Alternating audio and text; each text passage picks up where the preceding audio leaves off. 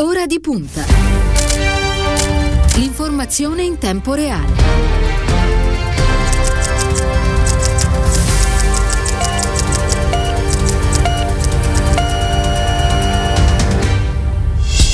Lunedì 1 febbraio sono trascorsi 6 minuti dopo le 8, una buona mattina e ben trovati all'ascolto da parte di Cristiano Bucchi. Si apre una nuova settimana in compagnia di Ora di Punta. Allora io voglio salutare la, la squadra di Ora di Punta, Ilenia Daniello alla parte tecnica, Stefano Minnucci in redazione per quanto riguarda lo streaming, invece Andrea Draghetti, ringraziare tutti voi all'ascolto naturalmente.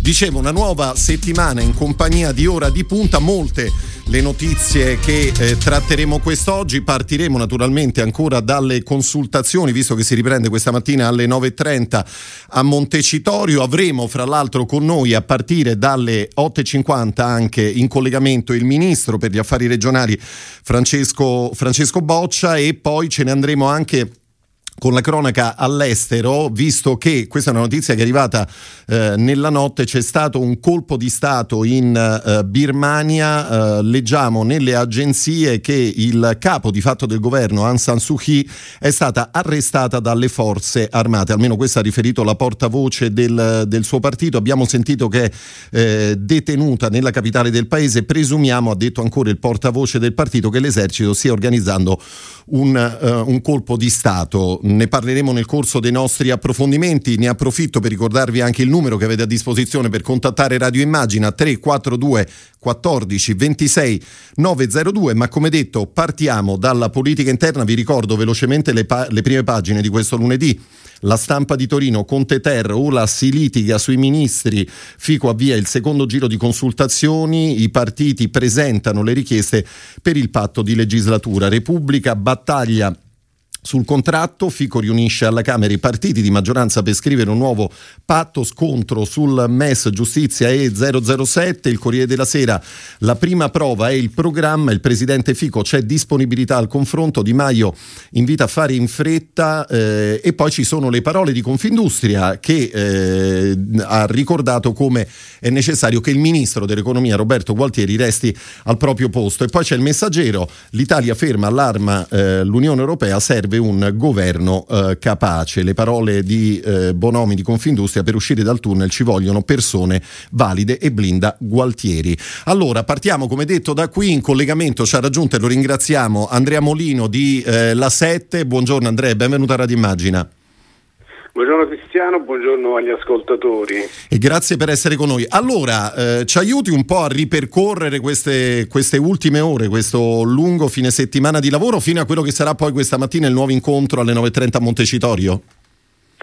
Sì, certo. Eh, diciamo che, che mh, è una partita praticamente che, come se fosse stato un lunghissimo prepartita che comincia da eh, da dicembre si, sono giocate le, le, le, i minuti preliminari tra, nelle ultime due settimane, e, però la partita sta cominciando adesso a entrare nel, nel vivo, vivo con, sì. queste, con, queste, consultazioni che sono anche un po' anomale perché sì, insomma, le, esplorazioni le abbiamo viste in, in passato anche in questa legislatura all'inizio quando non si sapeva come se sarebbe venuto fuori, come, che, che, che, che, tipo di governo sarebbe venuto fuori, ma un'esplorazione così in cui ci praticamente eh, sotto l'egida del, dell'esploratore incaricato ci sono, eh, si, si, in pratica si, si cerca di, di, creare, di fare un contratto di governo, non, non, non l'avevamo ancora visto, almeno io non, non mi ricordo un, un, tentativo così con tutti, le, cioè quello che si fa normalmente fuori, poi una volta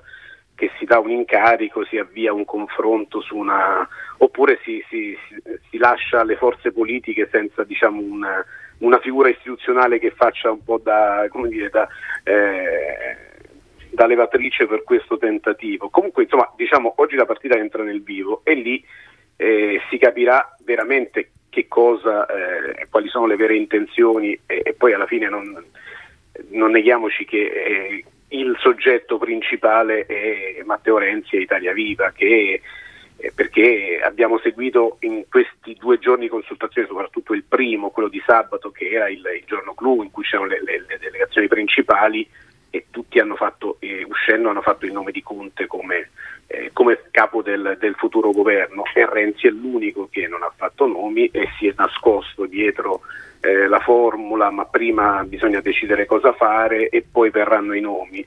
Però è, è lì il punto in cui si capirà quali sono le reali intenzioni di Renzi, perché sappiamo anche alla lettura dei giornali oggi che eh, nel, nel, suo pronostico eh, c'è le, le, due possibilità, un, un Conte Ter e eh, un altro governo di tipo istituzionale, un governo Draghi, tanto per capirci, perché quello il nome che lui ha in mente eh, sono, hanno la stessa percentuale, 50 e 50 ora non so, magari... Certo, eh, Andrea ti fermo, ti fermo, un istante su questo, intanto perché voglio dare il bentornato a Radio Immagine alla senatrice Roberta Pinotti, buongiorno, grazie per essere con noi. Buongiorno, grazie a voi dell'invito. Esponente del Partito Democratico, lo ricordo, è presidente della Commissione della Difesa, nonché ex ministro della Difesa. Eh, Andrea Molino, ma passi avanti ci sono stati nel corso di questo fine settimana o, o no? Beh, no, sicuramente sì perché comunque nessuno ha escluso a priori la, la, la possibilità di, di, comunque di discutere insieme, non ci sono stati temi al, apparenza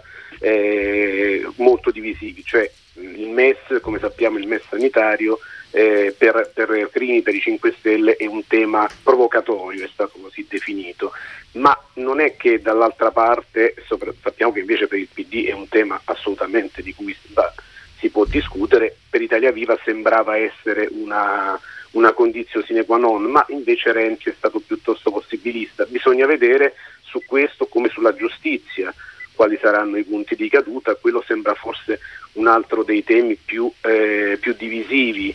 Eh, si parla già della, sostitu- non, della sostituzione di, di, Alfonso Bonafede come ministro della giustizia come eh, come segnale da dare per un cambiamento sulle, sulle politiche eh, sulla giustizia. Quindi, eh, e poi c'è anche il, è stato messo sul piatto questo da Renzi, la questione del reddito di cittadinanza e come sappiamo è un'altra questione cardine per, per i 5 Stelle. Però non sono apparse al momento divisioni insanabili. Insormontabili, vabbè, già questo è un punto importante naturalmente. Allora fermiamoci un attimo qua. Senatrice Pinotti, allora le sembra che questo fine settimana ha portato ha portato insomma un, una schiarita in più su questo lavoro che la maggioranza sta tentando di mettere a punto, la maggioranza uscente?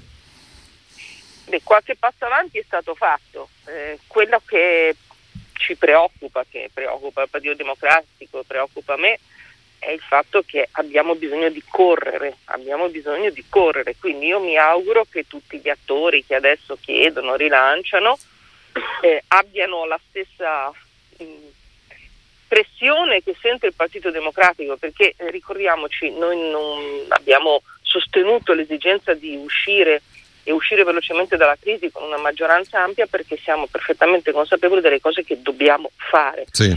E quindi eh, figuriamoci, non è certo il Partito Democratico che eh, teme il fatto che ci siano tavoli, tavoli, programmatici, lo voglio ricordare a tutti quelli che ci ascoltano, è, è il PD che ha chiesto un patto di legislatura, lo ha chiesto già a novembre, e noi ci teniamo che ci siano alcune questioni che riguardano il lavoro, che riguardano le riforme istituzionali, che riguardano il futuro economico di un'economia verde per il nostro Paese che siano al centro del rilancio dell'azione di governo. Quindi il confronto su questi temi non soltanto per noi è importante, ma per noi è dirimente.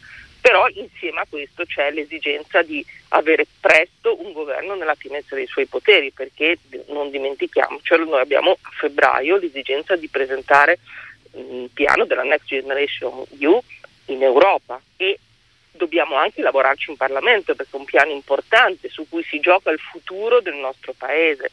Quindi mh, insieme a, a pass- ai passi avanti che sono stati fatti, perché adesso diciamo, c'è una volontà di una maggioranza che è, eh, dice vogliamo, vogliamo, avere un governo, noi sentiamo l'esigenza che si chiuda presto ecco, la fase di discussione e che si faccia presto a far giurare un nuovo governo. Certo, che si chiuda presto significa se, se, dovesse dare dire, una, una, scadenza a questo, a questo, tempo, a questo termine? No, guardi, io penso che in questa crisi ci siano già anche troppi che hanno dato scadenze, mm. ultimatum, niente. Senza rispettarli a volte. Quindi grande fiducia su chi sta lavorando e facciamo il tifo perché comunque si riesca a fare presto. Comunque restano le, dire, le parole pronunciate nel fine settimana, immagino dal segretario Zengaretti, no? laddove ha detto per il Partito Democratico resta il programma e il Presidente del Consiglio Conte come punti di riferimento?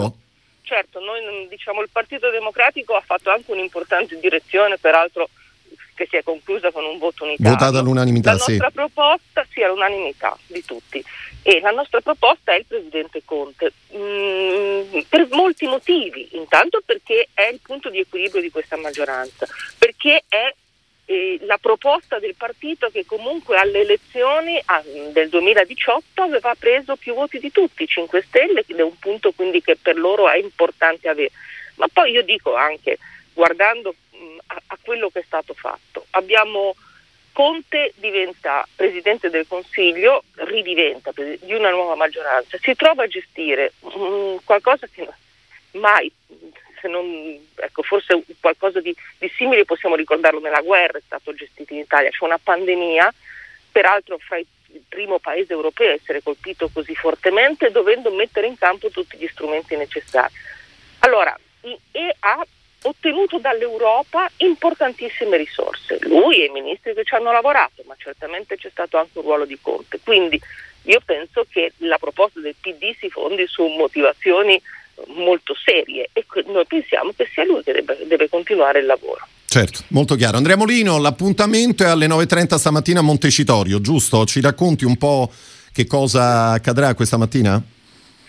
Ma questa mattina ci sarà appunto questa sorta di, di, vertice di maggioranza, sono tutti i capigruppo delle forze principali, anche delle forze minori che eh, quindi anche non capigruppo eh, che si riuniranno. Sono e, tutte quelle forze, che hanno, sono quelle forze sì. che hanno sostenuto Conte in occasione dell'ultimo voto di fiducia, no? Esatto, esatto, sì. anche quelle, il gruppo che si è formato la scorsa settimana in Senato e, quindi mh, faranno un confronto immagino anche molto approfondito, sul, immaginiamo che sarà, la mattinata sarà particolarmente lunga perché si entra appunto sui temi e poi eh, quello che non è chiaro bene al momento è cosa accadrà dopo, perché appunto se dovesse esserci una, dire, una bozza di massima eh, di accordo, non sappiamo se verrà fatto in questa occasione o se verranno fatte de- oppure si rimanderà a un successivo giro oppure a un, a, un, a un, giro che invece investa direttamente i leader dei partiti perché non credo si possano riunire in una sede istituzionale appunto con il eh, Presidente della Camera, però forse un giro tra i leader sarà necessario, non so se prima o dopo il mandato di Fico, eh, nel senso che lui entro domani dovrà andare a dire al capo dello Stato se c'è la possibilità di riformare la, maggior- la maggioranza più o meno nei, nel perimetro in cui esisteva prima e poi a quel punto non so, sarà Mattarella indicare un nome oppure prendere altro tempo, questo, questo vedremo da, da, quello che succede oggi, immagino che, la, che, la, che forse ci sarà ancora una, un successivo passaggio entro domani al, eh, con il Presidente Fico. Questo è, è il tema, va bene, perfetto. È, è, anche perché appunto, ripeto, è una, è una formula non, a cui non, non, avevamo mai assistito, questa della, della, una sorta di formazione del contratto, come del patto di legislatura all'interno proprio de, de, dell'incarico esplorativo, quindi vedremo, sono, diciamo, è, una, è, una, novità per tutti, quindi vedremo come proseguirà. Vedremo se tutti giocheranno a carte scoperte, forse questo potrebbe essere, come dire, no? Il... Però magari non è, questa, non è quella la sede, cioè non sarà quella di oggi la sede, per questo dico forse un passaggio fra i leader in qualche modo ci eh, dovrebbe servire per, per un chiarimento reale. Certo, certo, è chiaro. Vabbè, staremo a vedere. Andrea Molino, grazie per essere stato con noi. Una buona mattina, buon lavoro. Grazie a voi. E a presto. Eh, è, un po come, un po' come ha detto Deborah Serracchiani, la vicepresidente del Partito Democratico, senatrice Pinotti. Cioè, qua bisogna capire se, se tutte le forze politiche che sono impegnate in questo importante lavoro metteranno il bene del paese davanti a tutto e quindi forse lì sarà possibile poi sbrogliare questa matassa. Io me lo auguro perché tutto questo sta avvenendo, non dimentichiamocelo, mentre il Paese sì da oggi più regioni sono in zona gialla, ma le difficoltà economiche, le difficoltà delle famiglie, le difficoltà dei ragazzi e delle ragazze che hanno vissuto per, per lunghi mesi la scuola a distanza, mm, la preoccupazione ancora molto forte di potersi ammalare, una campagna vaccinale che è cominciata ma che deve continuare a dispiegarsi, cioè stiamo vivendo un paese che ha ancora tutte queste preoccupazioni ed è veramente mh, distonico il fatto che la politica eh, non senta questo tipo di urgenza, cioè dare, dare risposta a questo Paese. Quindi io davvero mi auguro che tutti gli attori che oggi siedono al tavolo sentano l'urgenza di mettere davanti a tutto quello di cui ha bisogno l'Italia. Davvero il Partito Democratico su questo, prima parlavate del, dei colloqui che sono necessari anche fra i leader per in qualche modo sbrogliare la matassa, per riuscire ad andare avanti. Io so che Nicola Zingaretti in tutta la fase anche precedente alla crisi ha sempre costantemente tenuto i rapporti con i leader di tutti i partiti proprio anche per, per evitare la crisi perché noi non avremmo voluto arrivarci, sì. non, non, ci sembrava utile al Paese e lo stiamo facendo ancora, ancora oggi. Vorrei anche dire che la responsabilità non è non avere nettezza di opinioni, non avere decisione nel, nel, portare avanti le, gli obiettivi per questo Paese. La responsabilità è un elemento fondamentale in politica, lo è sempre, ma credo che lo sia particolarmente in questo momento, momento in cui il Paese sta soffrendo così tanto. Senatrice Pinotti, allora a proposito delle cose da fare di cui lei parlava qualche istante fa, la scorsa settimana è iniziata anche questa campagna d'ascolto del Partito Democratico che si sta occupando in particolare del documento Recovery Plan, visto che insomma un documento che dovrà essere presentato presto in Europa. Eh, sono già stati fatti passi avanti? Secondo lei è già un documento dire, che ha raggiunto un punto di sintesi accettabile? Beh, noi, noi abbiamo lavorato e, e uh, sono mio giudizio, ma insomma ne siamo convinti, abbiamo migliorato sicuramente il documento rispetto a, alla stesura iniziale. Intanto un, uno dei punti che abbiamo inserito con forza è questa attenzione al riequilibrio di genere, cioè noi davvero pensiamo che se l'Italia deve essere nuova, deve avere alcune caratteristiche, una, la, una del, di queste essenziali è il fatto che finalmente per le donne, dalla possibilità al lavoro alla possibilità di vita, ci siano si siano, siano aperti spazi. Questo non è un problema solo rivendicativo delle donne, è proprio un problema di futuro di paese. Un paese nuovo non può che avere anche le donne protagoniste. E poi tutto il tema della riconversione verde del nostro paese dell'economia, insieme ai temi del lavoro. E sono mm, e ai giovani. Questi sono un po' i punti su cui noi abbiamo portato molte proposte e abbiamo, uh, siamo sicuri, migliorato il testo ancora dei miglioramenti possono essere fatti. Io penso che il passaggio parlamentare sia importante anche perché stiamo parlando delle risorse che hanno veramente la possibilità di cambiare la faccia di questo paese, di fargli superare quelli che sono ritardi storici. Penso alla digitalizzazione, non l'ho citata perché l'ho data per, per scontata diciamo, in quello che dicevo, e abbiamo bisogno su questo anche di sentire le voci delle opposizioni, certamente è importante che su questo ci siano scambi, ma, ma insieme a questo è importante poi che il piano sia credibile, forte e che sia presentato in Europa nei tempi dovuti. Senatrice, stanno arrivando diversi messaggi al 342 14 26 902. C'è un messaggio che non contiene una domanda, eh, glielo leggo. Nel salutare la senatrice sì. Pinotti, scrive una nostra ascoltatrice, ritengo di dover dire che il suo ruolo vada valorizzato ancora di più, una donna in grado di assumere ruoli apicali in quanto donna di esperienza e molto preparata non posso che ringraziarlo. È un buon inizio di, di, giornata sentire un commento così da una nostra. Senta, eh, una, una, giornata che si è aperta con tante notizie, perché allora intanto eh, ci sono eh, novità importanti per quanto riguarda la colorazione delle nostre regioni, no? visto che da oggi sì. 16 regioni eh, cambieranno colore, quindi passeranno alla fascia con il più basso rischio Covid mentre ce ne sono cinque che restano ancora in zona arancione, sono Puglia, Sardegna, Sicilia, Umbria e poi la provincia autonoma di Bolzano. Hanno fatto molto discutere nel fine settimana le immagini della Movida provenienti da diversi punti italiani, Bologna, Milano, la stessa Roma, le strade dello shopping, così come hanno scritto i, i quotidiani. Il ministro Speranza ha invitato alla prudenza, ha detto la zona gialla non significa scampato pericolo, lo stesso ha fatto il ministro per gli affari regionali Boccia, che fra l'altro ricordo nell'ultima parte, nel filo diretto, sarà nostro ospite. Che impressione le hanno fatto quelle immagini guardando a quello che sta accadendo nel paese e nel mondo?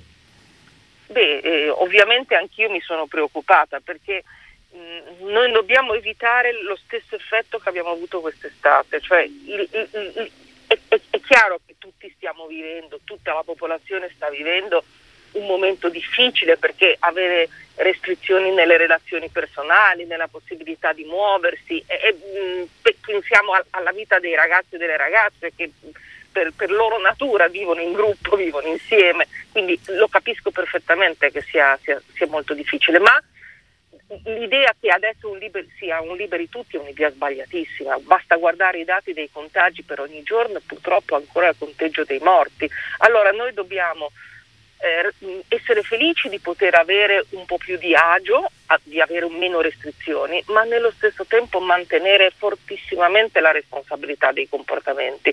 E le norme di prevenzione, la sanificazione, la pulizia delle mani, la mascherina, il distanziamento sono elementi fondamentali per fermare questo virus fino a quando non avremo una vaccinazione che sarà almeno così significativa da consentirci quella che viene definita un'immunità di gregge. Davvero è un appello a, a, al senso di responsabilità di tutti, non, non, far sì che questo respiro di sollievo diciamo, dell'aver cambiato colore, avere un po' meno di lieti ci dia l'impressione che sia, che sia tutto superato, non è così purtroppo. Certo, eh, Presidente Pinotti, lei ha toccato poi un altro punto che è quello della, della vaccinazione, molto, molto delicato che sta, che sta, aprendo insomma, più di una polemica non soltanto in Italia ma anche nel resto del mondo.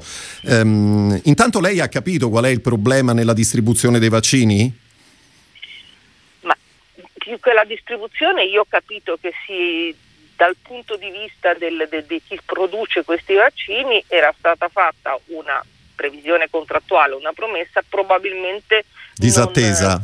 Non, eh, sì, probabilmente non, non, non, si era stato messo a punto l'elemento produttivo necessario a corrispondere alla, alla, promessa che era stata fatta. Ora su questo voglio mh, sottolineare una questione, perché sì. poi in Italia riduciamo tutto alla polemica politica locale, come se il problema fosse poi se chi, chi governa non, non si fa rispettare perché arrivano meno vaccini di quelli richiesti. Attenzione, stiamo parlando di contratti europei, perché giustamente l'Europa, per evitare che ogni Stato facesse da sé in una guerra che sarebbe stata ehm, di, di primazia per chi arrivava prima, sarebbe stata veramente sconfortante, ha fatto, cioè diciamo, è l'Europa garante sta distribuendo i vaccini base, in base proporzionale alla popolazione dei diversi stati. Quindi da questo punto di vista non è un problema dell'Italia o della credibilità dell'Italia o di come sono stati fatti i contratti dall'Italia, è un problema appunto di eh, aziende farmaceutiche diciamo, che avevano, uh, avevano sottoscritto dei contratti per un certo numero di dosi e che oggi hanno dei problemi a corrispondere a questo. Eh, questo diciamo, non, non indica ecco, una problematica anche di, di, serietà che bisogna che queste aziende mettano a punto perché mh, quando si sottoscrive un contratto bisogna poi essere in grado di onorarlo e di corrispondere a quanto, a quanto promesso. Certo, lo ricordo, era la Presidente della Commissione Difesa del Senato, la senatrice Roberta Pinotti del Partito Democratico. Grazie per essere stata con noi, una buona settimana e a presto. Grazie a voi, buona, buona continuazione. Grazie.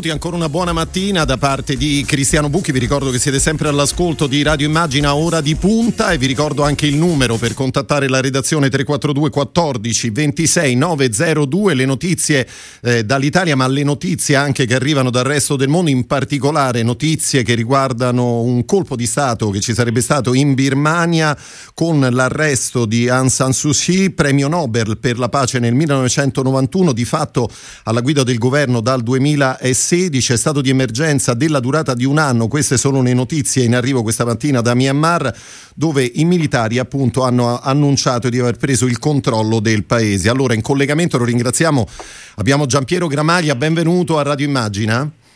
Buongiorno Cristiano e buongiorno agli ascoltatori. Eh, giornalista, lo ricordo, è anche consigliere dell'Istituto Affari Internazionali. Eh, Gramaglia, nella notte è arrivata questa, questa notizia della Birmania e quindi prima di tutto ti chiederei un commento su questo, che cosa sta accadendo?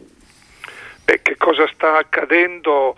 Siamo sospesi alle notizie scarne che arrivano dalla Birmania eh, o da Myanmar, eh, che è equivalente, ehm, perché le comunicazioni con il paese sono praticamente interrotte, abbiamo indicazioni che vengono dal, dall'esercito che forze armate sono sempre state un uh, elemento di potere eh, determinante nel, nel, paese nonostante eh, il passaggio del, della gestione del governo ai, ai, civili a partire dal 2011 progressivamente e poi dal 2016 ehm, e poi abbiamo notizie che arrivano da cancellerie eh, occidentali, dall'ONU e dagli Stati Uniti con, eh, con la, la, denuncia di quanto sta accadendo. Eh, le elezioni di novembre, c'erano state delle elezioni in novembre che il partito di Aung San Suu Kyi aveva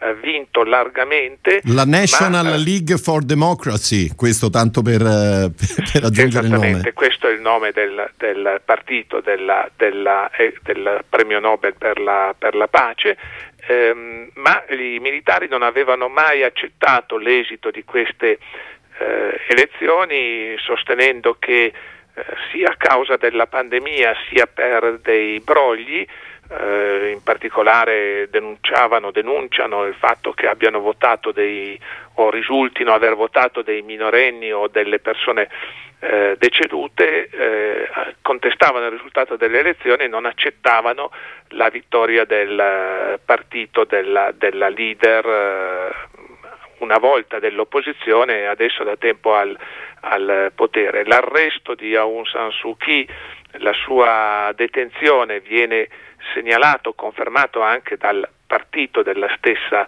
eh, dello stesso premio Nobel del, della pace, un desiderio dei militari di tornare al potere in, eh, in Birmania non, non era eh, ignoto, il, il, paese è un paese for- dove la democrazia è fragile, dove il rischio di autoritarismo è sempre molto, molto elevato, eh, lo stesso comportamento da eh, una volta eh, venuta a patti eh, con i militari o venuti a patti militari con lei di Aung San Suu Kyi si era prestato a delle critiche in Occidente, in particolare per la gestione della eh, vicenda per molti versi tragica della minoranza Rohingya, eh, ma eh, quello che è accaduto e che sta accadendo in queste ore sembra invece riportare il Paese indietro di vent'anni e forse più.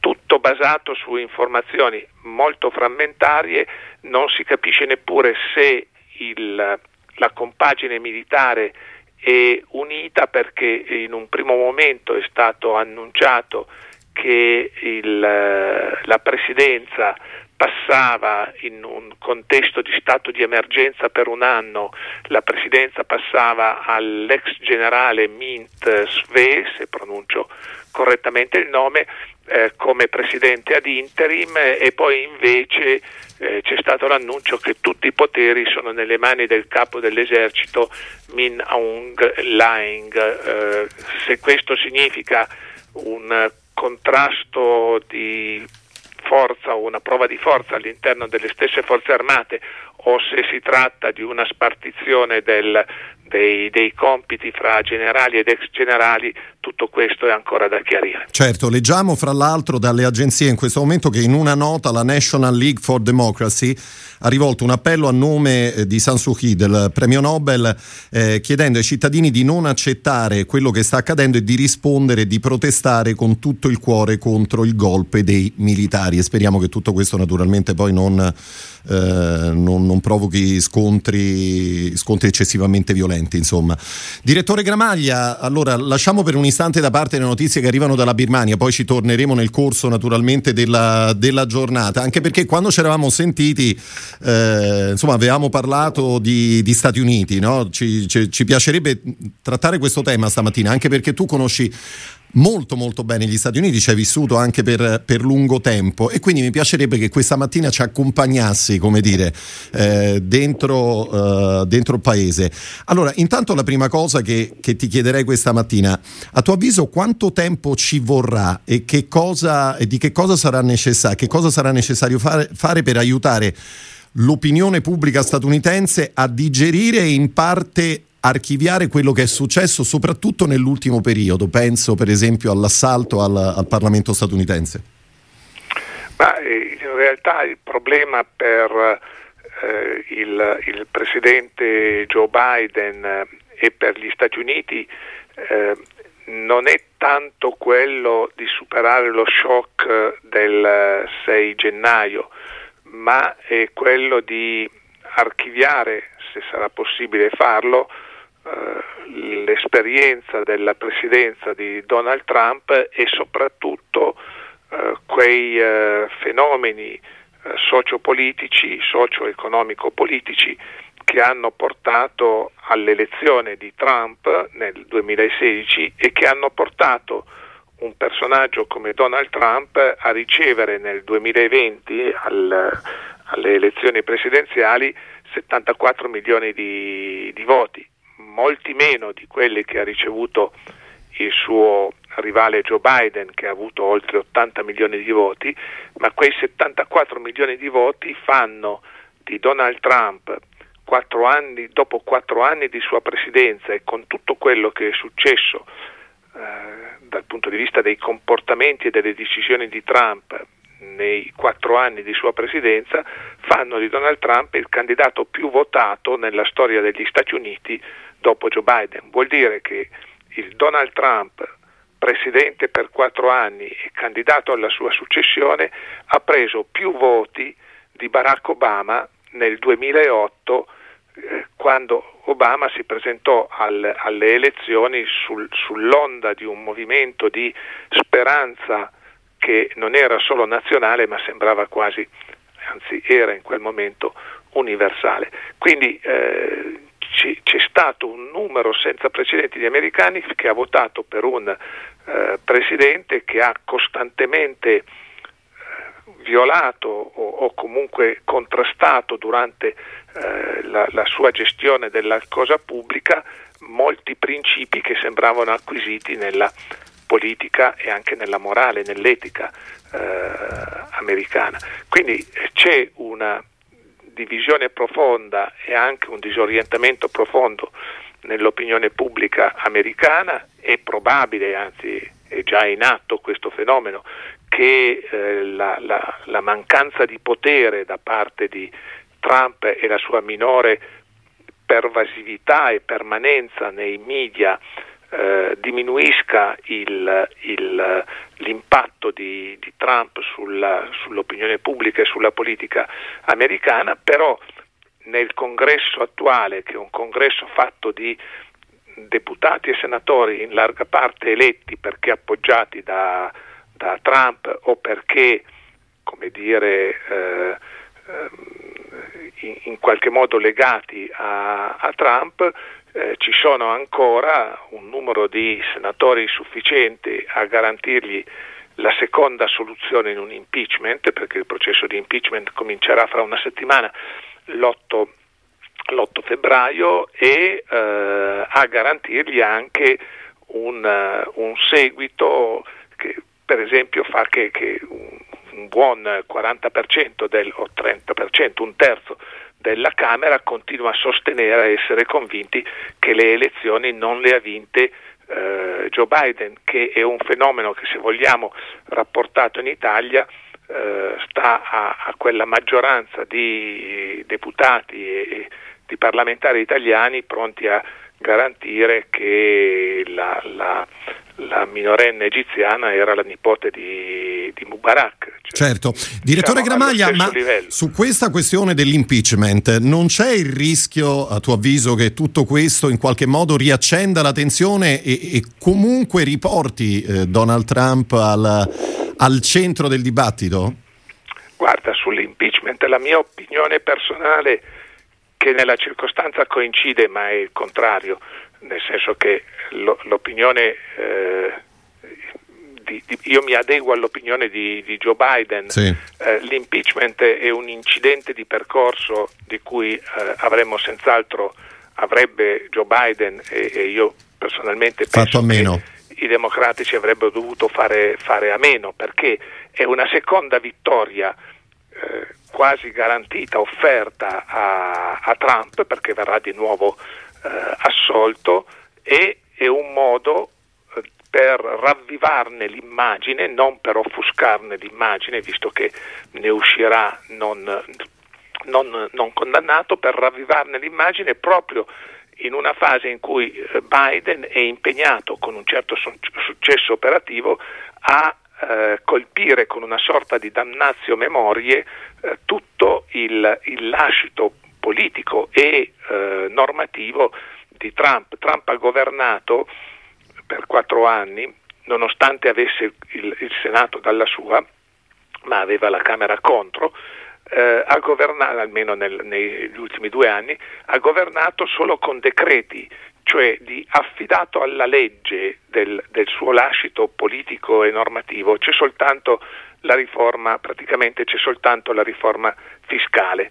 Tutto il resto è affidato a decreti presidenziali, decreti presidenziali che con un tratto di penna di un altro decreto Joe Biden può e in buona parte ha già eh, smantellato. Quindi eh, nel momento in cui tu stai facendo sparire il trumpismo almeno dalle normative americane con eh, il, il, l'impeachment lo, lo, ravvivi e costringi tra l'altro i repubblicani, anche i repubblicani reluttanti, non li costringi ma li induci a eh, essere solidali con l'ex presidente. Certo, Gramaglia, eh, per eh, chiudere questo, questo, nostro collegamento e questa eh, pagina sugli Stati Uniti, tu di recente hai scritto che è già cominciata la storia di USA 2024 e ti sei chiesto se sarà ancora, come dire, una sfida al maschile oppure tutta al femminile. Oggi su che cosa scommetteresti? Beh, dal punto di vista del, del fascino mediatico cristiano eh, è, è, facile eh, o comunque c'è la tentazione di scommettere su una Kamala Harris contro una Ivanka Trump o se vogliamo uscire dal, dal familismo e liberarci del eh, trumpismo contro una Nikki Haley che è la eh, ex governatrice della, della, North Carolina ed ex eh, rappresentante degli USA all'ONU di, di Trump e questo come dire, è un elemento di grande fascino eh, mediatico. Se vogliamo invece stare su un terreno del eh, più probabile avremo uh, un candidato democratico che non è sicuro che sia Joe Biden perché l'età si Anagraficamente, sentire, certo. Sì, ma si fa sentire anche per Trump, eh, perché i due eh, sono 74 e 78, giusto? Se ecco, non, vado... sì, non, non, sono due ragazzini, certo. dei due. Anche Trump, se fosse stato eletto, sarebbe stato il più anziano presidente mai eletto, quindi eh, siamo, siamo, già nella terza età per entrambi. Ehm, e un eh, candidato repubblicano che potrebbe essere svincolato da Trump o potrebbe essersi svincolato da Trump, pensiamo a Pence, io non, non, non credo probabile una candidatura a Pence, oppure un candidato repubblicano che ha avuto collusioni con Trump, come appunto la Haley, che a me sembra una candidata forte, ma che a un certo punto si è messa da parte e si è un po' come dire, ha lasciato decantare il suo trampismo. Va bene, staremo a vedere quello che accadrà. Gramaglia, prima di lasciarti ti do un, un'ultima ora sulle notizie che arrivano dalla Birmania perché le forze armate di Myanmar hanno promesso oggi nuove elezioni nel paese una volta superato lo stato d'emergenza di un anno proclamato a seguito del colpo di Stato stabiliremo una vera democrazia multipartitica, hanno detto i militari in una dichiarazione pubblica sulla loro pagina Facebook. Non so se su questo vuoi aggiungere qualcosa ma una democrazia promessa dai militari do, fra un anno, comunque una volta ristabilita la normalità nel paese, eh, dopo, immediatamente dopo un colpo di Stato non dà moltissime garanzie né di una promessa che sarà mantenuta né di una vera democrazia. Certo, lo ricordo, era il consigliere dell'Istituto Affari Internazionali Giampiero Gramaglia, grazie per essere stato con noi questa mattina a Radio Immagina, buon lavoro. Gra- grazie a te Cristiano, buona giornata a tutti gli ascoltatori.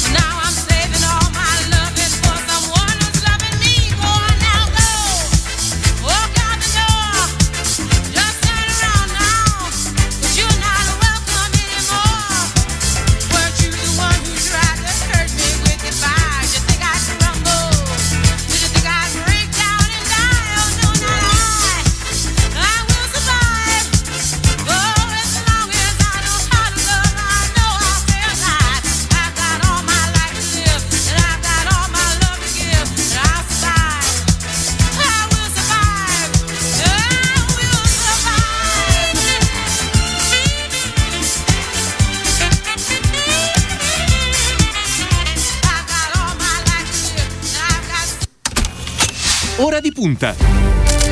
Filo diretto.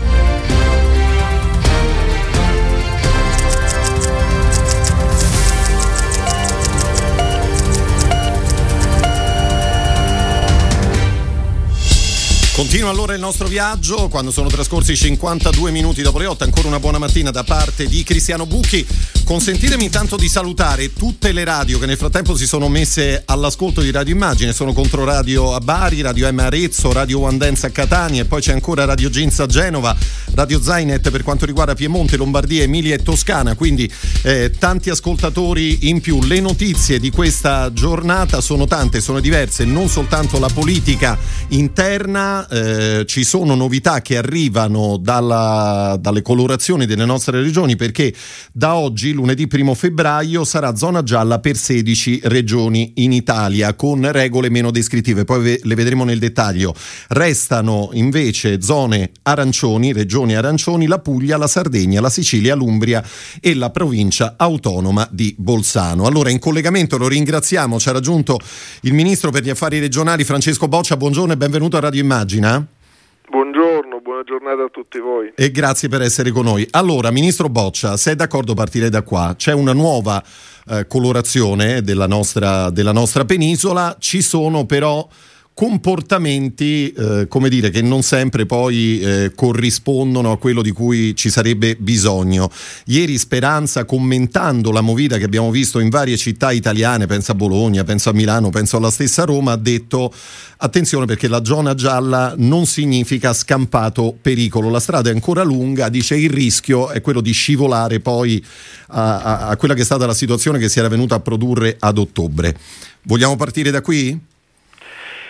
Sì, è così, e, è dura per tutti, è dura anche per noi fare sempre e comunque le sentinelle, ma è il nostro dovere e devo dire che, che è il dovere anche di, che sentono tanti italiani perché l'Italia è stato un paese eccezionale, si è autodisciplinato in molti momenti è da un anno che viviamo in questa condizione, che il mondo è in questa condizione, è cambiata la nostra vita, è cambiata la società. E però accanto a tanta gente che si è autodisciplinata poi ci sono persone che ad un certo punto non reggono e, e abbassano il livello di attenzione sulle regole di distanziamento sociale che sono le regole che ci proteggono di più fino a quando ognuno di noi non, ho, non avrà eh, avuto il vaccino. E quindi le parole di Roberto Speranza sono anche le mie, sono quelle di tutti coloro che hanno responsabilità dirette, sono le parole di tanti medici e di tanti infermieri che ogni giorno eh, fanno un lavoro ormai da un anno triplo, quadruplo e, e l'Italia ha retto perché il distanziamento sociale, i sacrifici di tanti italiani, eh, tante italiane hanno, hanno dovuto eh, non fare più tutto quello che facevano, pensate a, a coloro che hanno attività che del rapporto eh, sociale, del contatto fisico è un punto essenziale. E, queste persone hanno sofferto e stanno soffrendo, però eh, proprio per non vanificare soprattutto i loro sacrifici dobbiamo reggere ancora. Siamo davvero sul rettilineo finale, ecco perché ora non bisogna mollare e dobbiamo, dobbiamo insistere. Queste diciamo, questa colorazione gialla non è un liberi tutti. Oh, ecco, vogliamo, giallo... spiega- vogliamo, spiegare un po' bene, insomma, che cosa significa? Perché è sì colorazione gialla, ma tanto per fare un esempio, le palestre restano chiuse, le piscine restano chiuse, eh, i bar chiudono alle 18, giusto? Cioè, esatto, esatto. Questo, guardi, sì. questo DPCM è in vigore fino al 5 marzo, e quello in vigore noi speriamo sia diciamo, l'ultimo eh, con eh, misure così dure, perché noi diciamo, in alcuni casi ci siamo anche abituati o forse assuefatti, ma sono ancora misure dure E però chi vive in giallo, intanto in tutta Italia resta il limite di orario, eh, definito diciamo per semplificare con la parola coprifuoco che a me non piace. Ore 22, quella è la, Ore 22, sì. resta confermato, sarà così eh, ancora a lungo, ma questo ci ha consentito, certamente sarà così fino al 5 marzo e dopo eh, si vedrà, si faranno le valutazioni scientifiche necessarie, però le regioni in giallo, ma tutte le, le, regioni devono rispettare questo limite di orario. E ovviamente la sera i ristoranti sono ancora chiusi, i bar sono ancora chiusi, è autorizzato solo l'asporto, e ci sono le limitazioni che tutti abbiamo imparato a conoscere. Per le arancioni invece scatta proprio la chiusura di bar e ristoranti e non si consuma più dentro. Quindi questo in Puglia, in Sardegna, Sicilia, Umbria e provincia autonoma di Bolzano? Esatto, le cinque che sì. lei ha citato e nelle regioni rosse, quando ci saranno, speriamo eh, di non dover tornare in rosso, scattano invece il blocco anche delle attività commerciali la chiusura dei negozi. E io rivendico le zonizzazioni, le territorializzazioni, perché alla fine ci hanno aiutato a, a, camminare e a convivere con questo maledetto virus.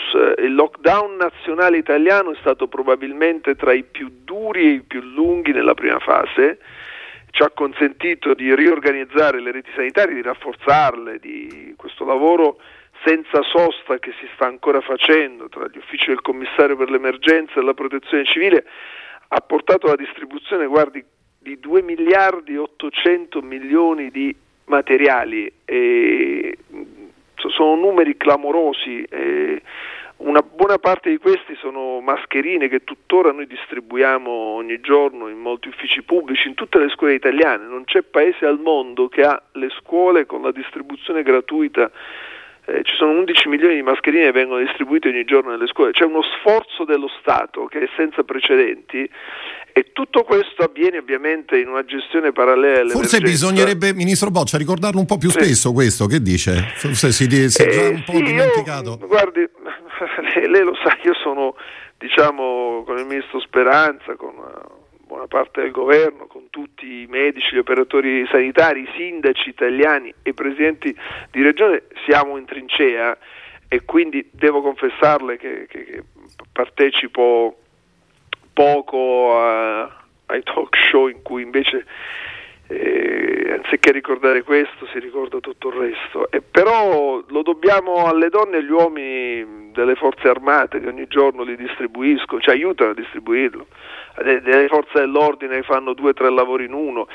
Eh, lo Stato, nella sua propria eh, grandezza, sta facendo uno sforzo eccezionale. Se non ci fosse stato eh, il vigore dello Stato, noi non, non, ne saremmo usciti da questa pandemia per Stato intendo tutte le articolazioni, eh, dai comuni alle regioni, arrivando allo Stato centrale che devo dire grazie anche a, alla forza delle, eh, distributiva delle forze armate, in particolar modo esercito e marina hanno fatto un lavoro eccezionale, noi riusciamo ogni giorno a garantire tutto questo che che, che sembrava a marzo-aprile impossibile e invece è eccezionale ma lo facciamo quotidianamente. Certo. Immaginare che sforzo c'è dietro. Ora, tutto questo tutti noi non vediamo l'ora che finisca, ma per farlo finire dobbiamo mettere in protezione i più fragili, i più deboli e che sono soprattutto gli anziani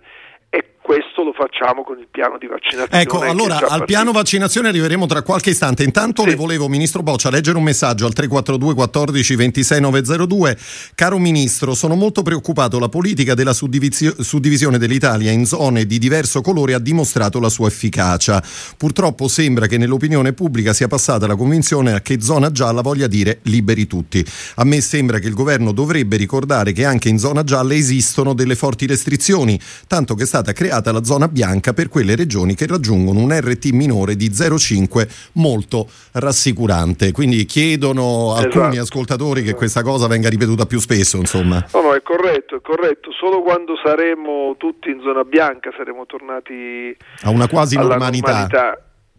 E, dobbiamo ripeterlo, ribadirlo, il distanziamento va rispettato, le mascherine vanno portate sempre in tutti i luoghi, aperti e chiusi, ma quelli chiusi soprattutto non vanno mai tolti. Possiamo aggiungere anche che le mascherine vanno cambiate spesso, Ministro Boccia, perché non tutti forse le, hanno un corretto... Le, chirur- le chirurgiche, che sono quelle che insomma abbiamo tutti, sono quelle che si trovano appunto a prezzo, a prezzo regolato di 0,50 devono assolutamente essere cambiate ogni giorno e non a caso vengono distribuite ogni giorno a scuola ai ragazzi certo. e al personale e, e, tutte le altre sì anche le FFP2 insomma vanno cambiate continuamente non, non, non possono essere tenute eh, due giorni consecutivi. Insomma. Sì, insomma, bisogna fare molta attenzione anche su questo punto. Allora, Ministro Boccia, arriviamo alla questione vaccini, insomma, partita sì. che naturalmente ci sta particolarmente eh, a cuore, sta particolarmente a cuore a tutto il mondo, insomma, vorrei, vorrei dire. Lei ha ricordato proprio in questi giorni che a febbraio arriveranno 4 milioni di vaccini che si sommano ai due già arrivati. Però ha aggiunto una cosa molto importante, ha detto devono essere garantiti e devono essere somministrati in tempi rapidissimi. Quindi qui inizia poi il lavoro delle, delle regioni, no, di fatto. Sì, intanto approfitto eh, della del vostro lavoro per informare attraverso le tante radio eh, collegate che stamattina è previsto l'incontro tra tutti i tecnici delle regioni eh, che si occupano appunto del piano di somministrazione e il commissario eh, questa mattina si diciamo fanno un punto le regioni, glielo abbiamo chiesto noi perché sì l'unità delle regioni è fondamentale e oggi pomeriggio ci sarà una riunione tra i tecnici delle regioni, le regioni e il commissario Arcuri. E io convocherò tra domani pomeriggio e al massimo mercoledì mattina la riunione finale eh, di questa settimana, eh, perché non c'è mai una riunione finale sul piano vaccini, eh, diciamo, il coordinamento Stato-Regioni convocato in seduta permanente. Quali sono i punti all'ordine del giorno, Ministro Boccia, in questa Ma guardi, eh, intanto come, come sa l'AIFA ha dato il via libera per AstraZeneca, non ha ancora inviato la delibera alla Commissione vaccini del Ministero, lo farà questa mattina e quindi lo dico perché qualcuno ha detto che si era in ritardo per il piano vaccini, il commissario Arcuri eh, non è in ritardo, devo dire che è sempre stato in linea con i tempi connessi alla produzione dei vaccini che avviene, come lei sa, eh, su scala europea perché i contratti sono tutti europei. In questo momento eh, in Italia sono state somministrate 2 milioni di dosi e in, mentre io le parlo l'Italia in questo momento con 620 mila vaccinati definitivi, cioè che hanno fatto già il richiamo, è il primo paese in Europa ad avere un numero di vaccinati definitivi, diciamo di persone che hanno già fatto il secondo richiamo. Questi sono i dati a questa mattina. La Germania, per farle un esempio, è intorno a 400.000 vaccinati definitivi. Ovviamente questi sono i primissimi numeri, non è, è un piccolissimo punto di partenza, ma che dà il senso che a vaccini disponibili e a vaccini disponibili in Europa, il nostro paese ha fatto tutto quello che era nelle proprie possibilità ed è il primo in Europa. Basta, eh, no, non basta, è evidente che ci servono milioni di vaccini e di dosi che ora stanno arrivando e appena arrivano, grazie all'unità di intenti tra eh, Stato e Regioni i vaccini saranno somministrati. Ovviamente quando c'è un programma così capillare i numeri devono essere rispettati soprattutto dalle aziende e la, il raccordo di domani sarà necessario per programmare eh, la settimana che va dall'8 febbraio in poi perché è la prima settimana in cui abbiamo tre eh, distribuzioni perché fino ad oggi, eh, come avete anche voi raccontato spesso, la distribuzione è fatta da Pfizer e da Moderna, che sono le due aziende che hanno distribuito i vaccini fino a questo momento. Poi dalla settimana 8-14 febbraio, poi ci sarà quella 15-21, quella 22-28 e così via a partire dal primo marzo ci sarà la distribuzione eh, fatta da tre aziende. Ovviamente sono tre aziende che hanno sottoscritto quei contratti, che sono contratti europei e quello che chiediamo alle aziende è di non ridurre più i quantitativi. Eh beh no, anche perché altrimenti insomma tutto si, non dico vanificherebbe, però eh, diventerebbe no, più difficile. No, è che si, si protrarrebbe. Eh, ecco, certo. Noi diciamo, è una corsa contro il tempo per difendere soprattutto i più fragili, i più anziani, noi dobbiamo mettere in sicurezza subito tutti gli ottantenni, sono 4 milioni e 400 mila di italiani che hanno, di, che hanno più di 80 anni e poi subito dopo con le altre fasce. Ministro Boccia, sa che su questo c'è un interessante dibattito, no? perché c'è chi sostiene che bisognerebbe prima di tutto vaccinare i, i giovani, i ragazzi, perché sostengono che sono quelli che vanno in giro e che poi rischiano di portare il virus in giro per, per i paesi, per il mondo e chi invece eh, appunto sostiene che no, vanno, vanno, vaccinati soprattutto prima di tutto quelli più a rischio e quindi gli, anci- gli anziani. Guardi, vanno vaccinati tutti perché solo il vaccino ci mette al sicuro, però sì. il tema degli anziani che io rivendico ed è fondamentale è intanto perché salva la vita a coloro eh, che purtroppo muoiono. E basta guardare i dati drammatici. Eh, dei, degli, delle persone che non ci sono più, non solo in Italia ma nel mondo. Voglio ricordare a chi ci ascolta che eh, su 100 milioni di contagiati nel mondo eh, hanno perso la vita oltre 2 milioni di, di persone. E in Italia insomma, sono quasi tutti over 80, poi certo c'è una, una fascia limitatissima eh, di under 80, una fascia assolutamente limitata eh, di, di, under 60, mettendo in sicurezza gli over 65, mettiamolo così, si allenterebbero non solo le reti sanitarie, diciamo, vivrebbero in una condizione di normalità, ecco, mettiamolo così, ma verrebbe battuto del, del 90-95% il numero dei morti ed è penso la cosa alla quale dobbiamo puntare immediat- immediatamente. Eh, ora con eh, il eh, limite di AstraZeneca, cioè dell'utilizzo del vaccino che è consigliato fino a 55 anni, questa cosa che ha una sua validità, io non, non, Poi su questo le chiedo una cosa, non, eh, Ministro Non la Boccia. contesto, Sì. la, la, la cosa che lei mi diceva, cioè se è utile vaccinare i più giovani perché aumenta la circolazione, in parte è vera, però avendo nella prima fase, avendo avuto nella prima fase un numero di vaccini limitato, è evidente che aveva e ha più senso proteggere gli anziani. Certo, i più esposti, è chiaro. Con AstraZeneca sarà inevitabile ora insomma, il lavoro che si sta facendo in questi giorni è quello di individuare i nuovi target, lo si fa però con gli scienziati, ah, beh, il certo. comitato scientifico e poi le regioni come sempre saranno efficienti nelle somministrazioni. Ministro Boccia, allora, a proposito appunto dell'uso del vaccino AstraZeneca, lei ne parlava qualche istante fa, um, un utilizzo uh, fino ai 55 anni di età in via preventiva e non 65 anni come invece si fa in Germania, come mai questa differenza? Guardi, questa penso sia stata una scelta molto prudenziale fatta dalla nostra autorità nazionale, eh, dall'AIFA, sì. e quando si fanno scelte prudenziali lo si fa a tutela evidentemente eh, delle, delle, persone. E ovviamente noi ci aspettiamo che possano aumentare eh, il numero dei vaccini diciamo, che ci fanno coprire tutte le fasce di età.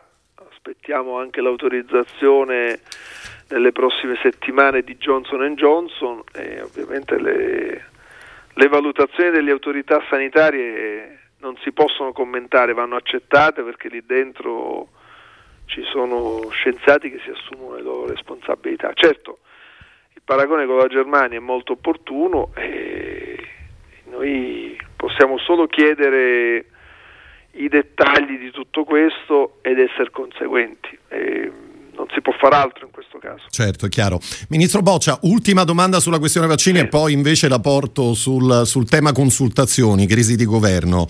Ehm, quali sono gli errori da non ripetere la prossima estate, visto che stiamo scivolando verso, verso la bella stagione, verso la primavera? Intanto di pensare che non tocca ad ognuno di noi, perché perché il COV-SARS-2, il Covid-19, insomma il coronavirus eh, non fa distinzioni. E poi ci sono le varianti eh, che, che, preoccupano particolarmente. Sì, no, mi faccia ricordare, perché questo è importante, eh, che quello che sta succedendo in Portogallo in queste ore eh, non è casuale. Eh, il Portogallo è in ginocchio, il Portogallo sì. ha bisogno di aiuto, dobbiamo aiutarlo tutti e, e, quella velocità improvvisa che ha messo in ginocchio il Portogallo, sono drammatiche quelle immagini di ambulanze, di decine e decine, centinaia in alcuni casi di ambulanze una dietro l'altra, noi abbiamo in parte vissute per alcuni giorni in alcune città e poi non le abbiamo più vissute. E quello è il risultato della variante inglese e brasiliana. E, e perché c'è una circolarità del virus molto più forte e questo deve portarci a non abbassare la guardia. E quest'estate insomma, ci arriveremo avendo vaccinato una parte importante del paese e però bisognerà rispettare ancora quelli che non saranno stati vaccinati e quindi bisognerà eh, saremo sicuramente più forti e più sicuri, ma non dobbiamo essere eh, più incoscienti. Insomma, il distanziamento sociale dovremmo rispettarlo ancora per tanto tempo e, e sarà un bene, nel senso che sarà il modo migliore per proteggere come sempre i più deboli.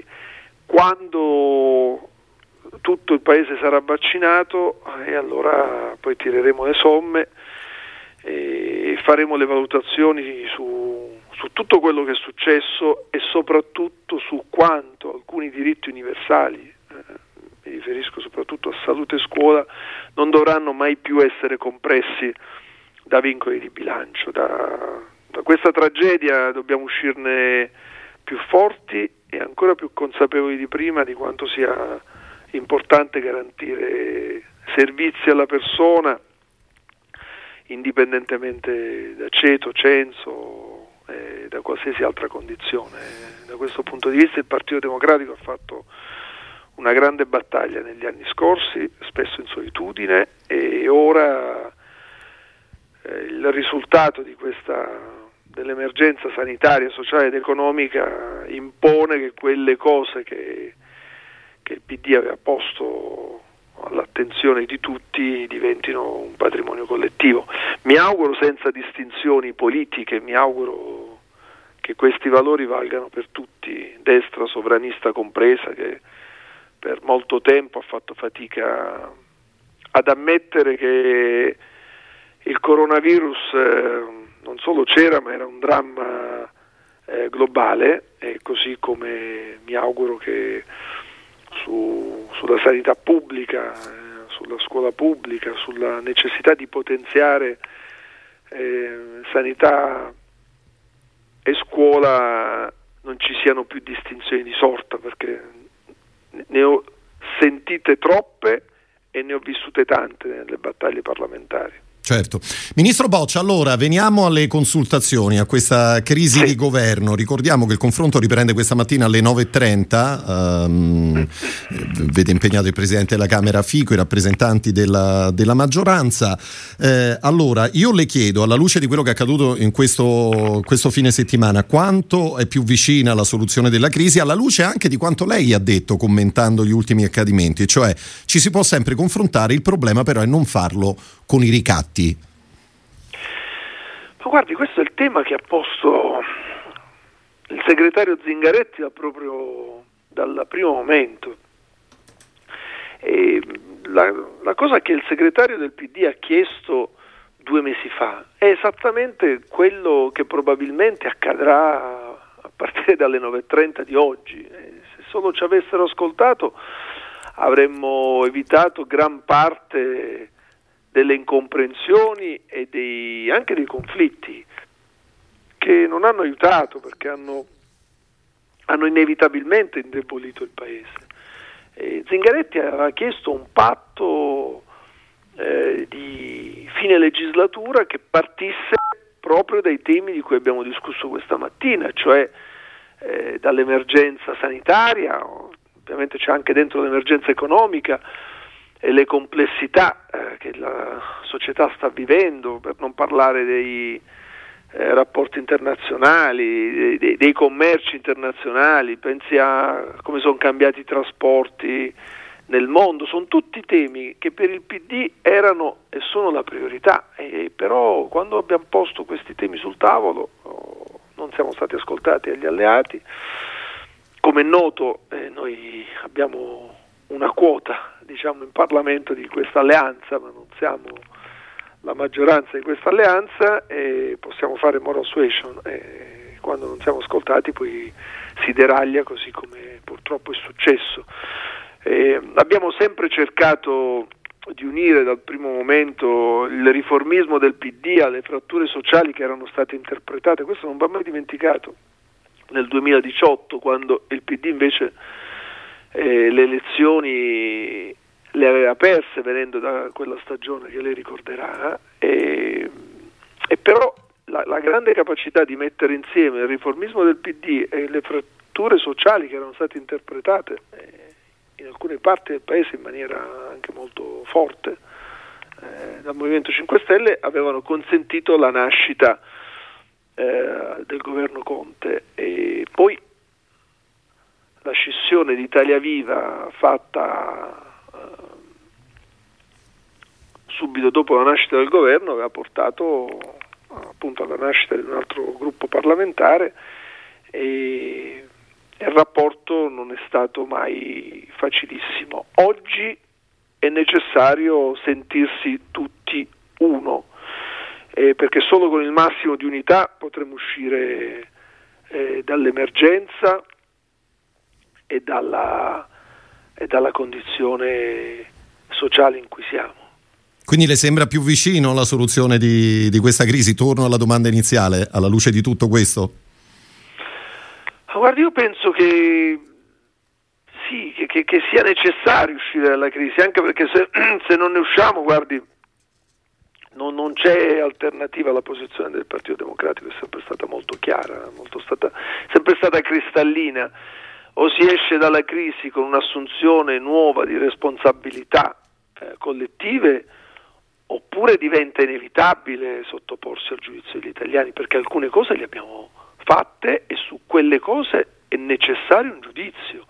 Le modalità con cui abbiamo gestito l'emergenza, eh, se non hanno la stessa interpretazione, allora vanno giudicate, e lo dico eh, con spirito assolutamente costruttivo dentro la maggioranza e anche nel confronto tra maggioranza e opposizione, perché io rivendico il lavoro fatto eh, durante l'emergenza, così come eh, l'aver posto da parte delle forze politiche, in particolar modo del PD, la centralità eh, dell'uomo, abbiamo fatto del solidarismo un punto fermo dell'azione politica di questi 16 mesi, 15-16 mesi, abbiamo tenuto insieme le ragioni dell'impresa con eh, l'aumento delle diseguaglianze che sono sotto gli occhi di tutti, ci sono eh, attività economiche che, che, non solo soffrono ma sono, rischiano di scomparire e noi dobbiamo dare delle prospettive.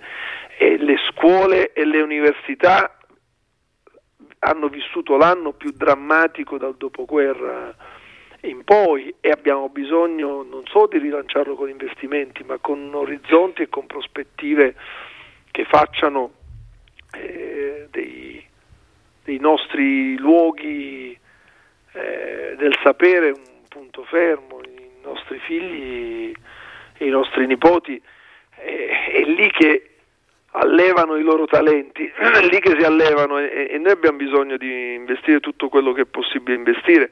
Il recovery plan non è arrivato così per un'alchimia particolare, è arrivato perché è stato fatto un lavoro eccezionale in Europa, è stato fatto dalle forze politiche che in Europa ci vivono e ci vivranno e che non sono lì per caso, che hanno rafforzato l'Europa e l'hanno fatta.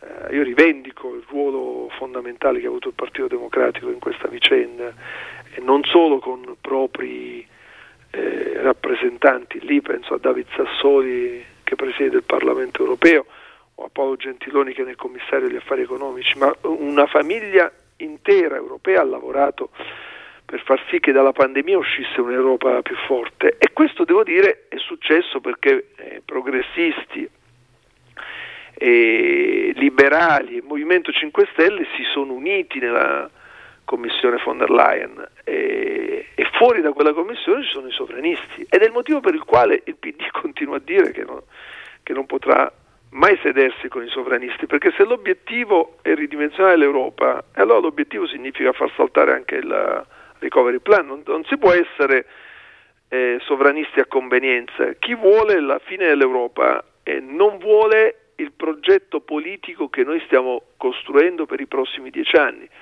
Si riguardi le dichiarazioni di, di, Salvini nel giorno in cui noi abbiamo ottenuto con quel negoziato eccezionale fatto dal Presidente Conte, dal Ministro Gualtieri, dal Ministro Amendo, dal Ministro Di Maio, abbiamo portato a casa un risultato eccezionale di cui oggi non parla nessuno, tutti fanno i maestri, io diciamo, accetto sempre le lezioni da chiunque perché nella vita eh, serve sempre ascoltare chiunque, a volte sono lezioni diciamo fuori luogo ma vanno bene e accettiamo le lezioni da tutti, peccato che l'Italia è il primo paese in termini di risorse ottenute per l'europeismo del nostro paese, non per l'anti-europeismo. E ora gli anti-europeisti vorrebbero dirci come dobbiamo spendere le risorse che loro in realtà non volevano. Le dichiarazioni di Salvini il giorno del, del, della fine del negoziato sono state è una truffa, è un raggiro, eh, ci chiedono di tagliare le pensioni, era una, una, una serie infinita di sciocchezze, di bugie e di cose che non sono mai avvenute mai esistite.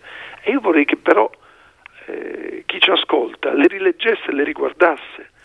Ecco perché questa destra sovranista è una destra inaffidabile e quindi fuori dal perimetro della coalizione di governo che nacque eh, nel settembre del 2019 c'è un'avventura per il Paese e allora prima di fare un'avventura meglio il giudizio degli italiani. Ecco perché io la vedo più vicina oggi la soluzione, perché il senso di responsabilità di tutti deve portarci lì. Eh, le persone che lavorano insieme vincono ottengono sempre il miglior risultato possibile, ma questa unità bisogna averla dentro, altrimenti sarà sempre un'altra occasione persa. Ah beh, sì, insomma, questa unità ce l'ha dentro. Tutto più difficile. Ministro Boccia, allora intanto grazie per essere stato con noi, lo ricordo è il Ministro per gli Affari Regionali, l'aspettiamo presto in studio a Radio Immagina, naturalmente con, la, mascher- con la, mascherina, eh? cioè non, non ci mancherebbe. Sempre, eh, sempre. Ministro Boccia, grazie, una buona giornata. Grazie, buona giornata a tutti voi.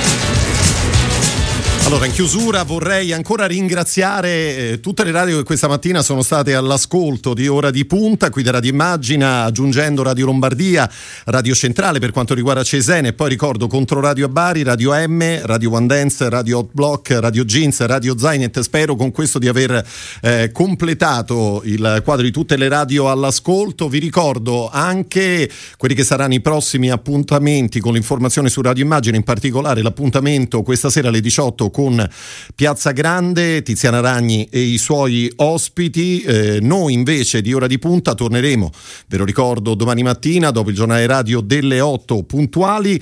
A me non resta che ringraziare la squadra di Ora di Punta, Ilenia Daniello alla parte tecnica, Stefano Minnucci per quanto riguarda la redazione e lo streaming, Andrea Draghetti, darvi appuntamento a domani da parte di Cristiano Bucchi, l'augurio di una buona giornata e a presto.